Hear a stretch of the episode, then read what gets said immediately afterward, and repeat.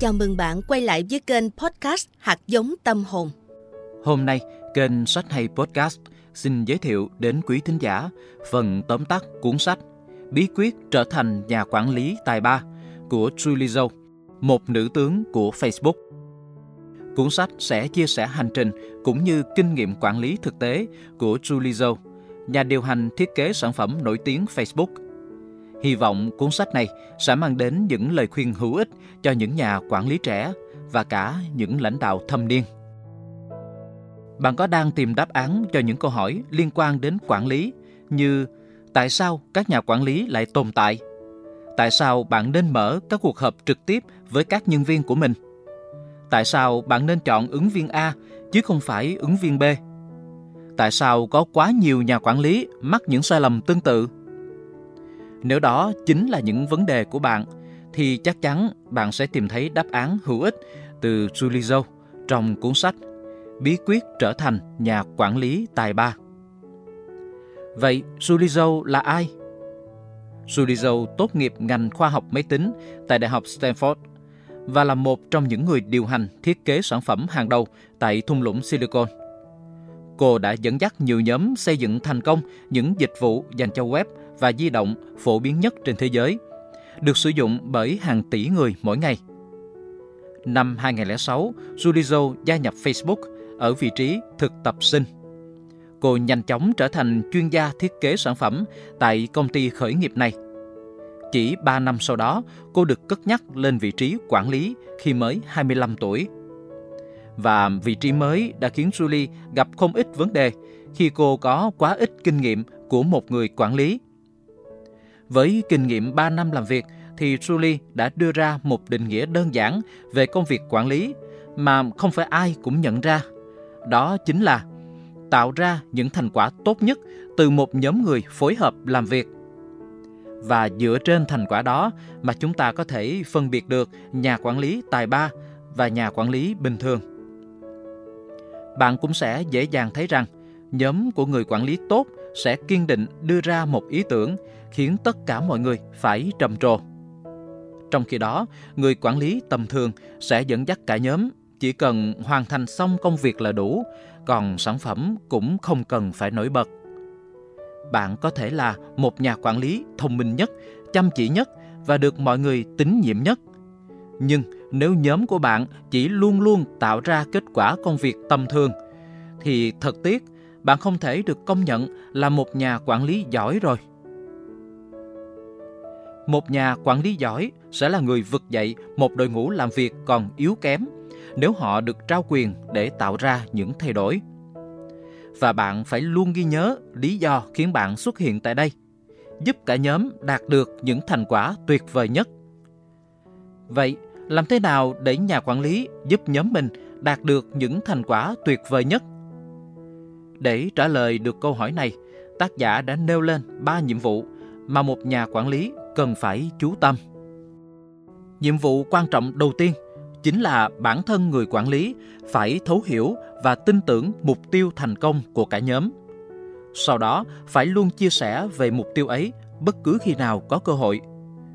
Từ việc viết thư điện tử, thiết lập mục tiêu, hay kiểm duyệt từng bản báo cáo cho đến tổ chức các buổi họp quy mô lớn để cả nhóm không lơ là với mục tiêu của mình. Yếu tố quan trọng tiếp theo mà một nhà quản lý cần phải lưu tâm chính là con người.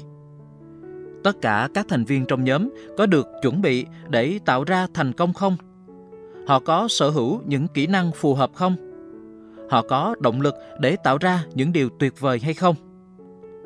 Nếu bạn không có những nhân viên phù hợp với công việc hoặc không tạo ra được môi trường mà ở đó họ có thể phát huy được năng lực của mình, thì bạn sẽ gặp vấn đề lớn. Và yếu tố cuối cùng chính là quy trình. Nó mô tả cách các thành viên trong nhóm phối hợp với nhau như thế nào. Có thể bạn sở hữu một đội ngũ các nhân viên tài năng và hiểu rõ về mục tiêu. Nhưng nếu bạn không biết rõ cách thức họ làm việc với nhau như thế nào hay giá trị của cả nhóm là gì thì những nhiệm vụ đơn giản nhất cũng sẽ hóa phức tạp. Không chỉ dừng lại ở phần kinh nghiệm cá nhân, Tác giả cũng nêu lên kết quả nghiên cứu của nhà khoa học như Trey Richard Hackman. Từ đó đưa ra ví dụ cụ thể để người đọc dễ dàng nắm bắt và tự đưa ra hướng giải quyết mà một nhà quản lý thường gặp. Lúc này, chắc chắn bạn đã hiểu được rằng quản lý chính là nghệ thuật huy động một nhóm người làm việc cùng nhau nhằm đạt được những kết quả tốt đẹp hơn. Tuy nhiên, làm thế nào để bạn biết liệu đó có phải là con đường phù hợp với bạn hay không? Bạn nên nhớ, điều hành một nhóm người là công việc hết sức phức tạp, bởi rốt cuộc mọi vấn đề đều phát sinh từ con người. Hoạt động tập thể chính là cách mà thế giới phát triển. Chúng ta không thể tạo ra những thứ vĩ đại hơn và tham vọng hơn nếu bước đi một mình. Tinh thần làm việc tập thể chính là chìa khóa cho những chiến tích, là bệ phóng cho những cách tân và là cơ sở cho những thành công của tổ chức. Trong cuốn sách này, tác giả cũng đưa ra bốn lộ trình mà một quản lý có thể gia nhập nhóm. Đó là người học việc, người tiên phong, sếp mới, người kế nhiệm, từ đó nêu lên những thuận lợi cũng như khó khăn mà mỗi cá nhân gặp phải trong 3 tháng đầu tiên. Những thông tin này sẽ giúp người đọc có thể nhận ra và tận dụng những lợi thế của mình ở mỗi lộ trình để có những lựa chọn và quyết định phù hợp với bản thân mỗi người. Không chỉ dừng lại ở đó, cũng dựa trên kinh nghiệm của mình, Julie đã đưa ra một vài hướng dẫn cụ thể trong cách giao tiếp, cách đặt vấn đề hay xử lý tình huống với nhân viên để giúp người quản lý mới có thể sớm hòa nhập và đạt được điều mình muốn, nhằm giúp cả nhóm đạt được những thành quả tuyệt vời nhất. Ngoài ra, việc quản lý bản thân cũng đóng vai trò quan trọng không kém. Bạn nên biết rằng, một khi bạn đã biết vị trí của mình, thì bạn có thể tiến lên phía trước trở thành một người quản lý tốt là hành trình làm chủ chính mình. Nếu bạn không điều khiển được bản thân, thì bạn không thể hỗ trợ cho nhóm một cách tốt nhất. Dù bạn đang phải đối mặt với trở ngại gì, thì bạn cũng phải học cách thấu hiểu ưu điểm, giá trị, vùng an toàn, điểm mù và khuynh hướng của bản thân bạn. Bạn phải học cách thật lòng với chính mình, hiểu rõ giới hạn của mình, học cách để trở nên tốt hơn cho đến khi bạn hoàn toàn hiểu được chính mình thì bạn mới trở thành nhà quản lý tài ba. Julie cũng chia sẻ về những cuộc họp của cả nhóm mà mình từng tham gia. Và tác giả cũng nêu lên một quan điểm thực tế mà không phải ai cũng chấp nhận được. Đó là cuộc họp thành công hay thất bại hoàn toàn phụ thuộc vào mục đích của cuộc họp. Để từ đó, người quản lý có thể chuẩn bị và lựa chọn đối tượng tham dự cho phù hợp. Về vấn đề tuyển dụng, Julie cũng chia sẻ một phương châm mà bản thân mình đã đúc kết được. Chính là tuyển dụng không phải để giải quyết vấn đề, mà là để mở ra một tương lai mới cho tổ chức. Tác giả dành hẳn một chương để bàn về cách nhìn nhận tốt nhất để xây dựng một tổ chức tuyệt hảo. Việc tuyển người mới vào làm luôn đầy rẫy rủi ro nhưng hãy thực hiện nó một cách khôn ngoan để nâng tỷ lệ thành công của mình. Tuyển vào một người quản lý hoặc một người giàu kinh nghiệm chính là một khoản đầu tư lớn. Nếu ta tuyển phải người kém thì sẽ càng tai hại hơn, bởi họ có thể ảnh hưởng đến nhiều người. Bên cạnh đó, bạn cũng cần phải tạo ra một đội dự bị tuyệt vời. Một đội dự bị tốt sẽ giúp cho người quản lý có thể thoải mái chinh phục những mục tiêu tiếp theo. Họ sẽ là những người ở lại có thể xử lý tốt phần việc của bạn khi bạn bỗng nhiên không có mặt tại cơ quan. Những nhà quản lý tốt nhất mà tác giả từng biết đều đồng ý rằng để phát triển một đội ngũ tuyệt vời, có nghĩa là bạn phải liên tục tìm người thay thế công việc bạn đang làm. Ví dụ, nếu bạn đang chịu trách nhiệm giải quyết vấn đề X mà bạn cảm thấy mình có thể tìm được hoặc đào tạo được một ai đó làm tốt như bạn hoặc tuyệt hơn là làm tốt hơn cả bạn chẳng hạn Vậy nghĩa là cả đội sẽ trở nên đa năng hơn và cá nhân bạn có thể gánh vác thêm việc khác.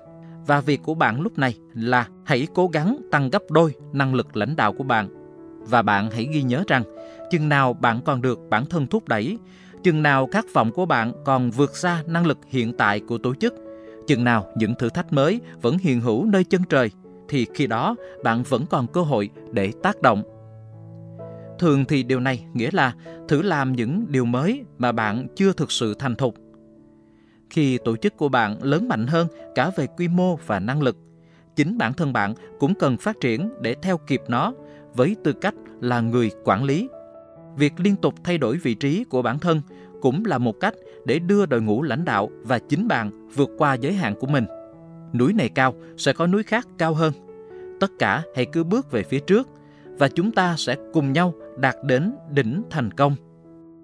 Và cuối cùng, với cương vị lãnh đạo, việc nuôi dưỡng văn hóa cũng đóng một vai trò hết sức quan trọng. Khả năng bạn có thể tiến xa đến đâu sẽ là kết quả từ hàng triệu hành động được thực hiện bởi nhóm của bạn. Trong đó có những khoảnh khắc nhỏ bé đơn giản nhất. Mọi người đối xử với nhau như thế nào? Làm thế nào mọi người có thể giải quyết vấn đề với nhau? Bạn sẵn sàng từ bỏ những gì để hành động phù hợp với giá trị của bạn.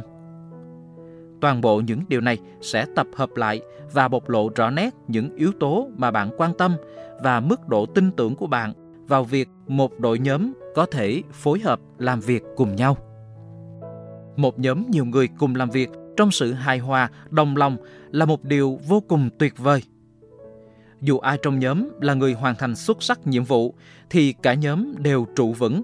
Vì vậy, hãy xông pha cùng nhóm của mình để cùng nhau tạo ra những điều tuyệt vời.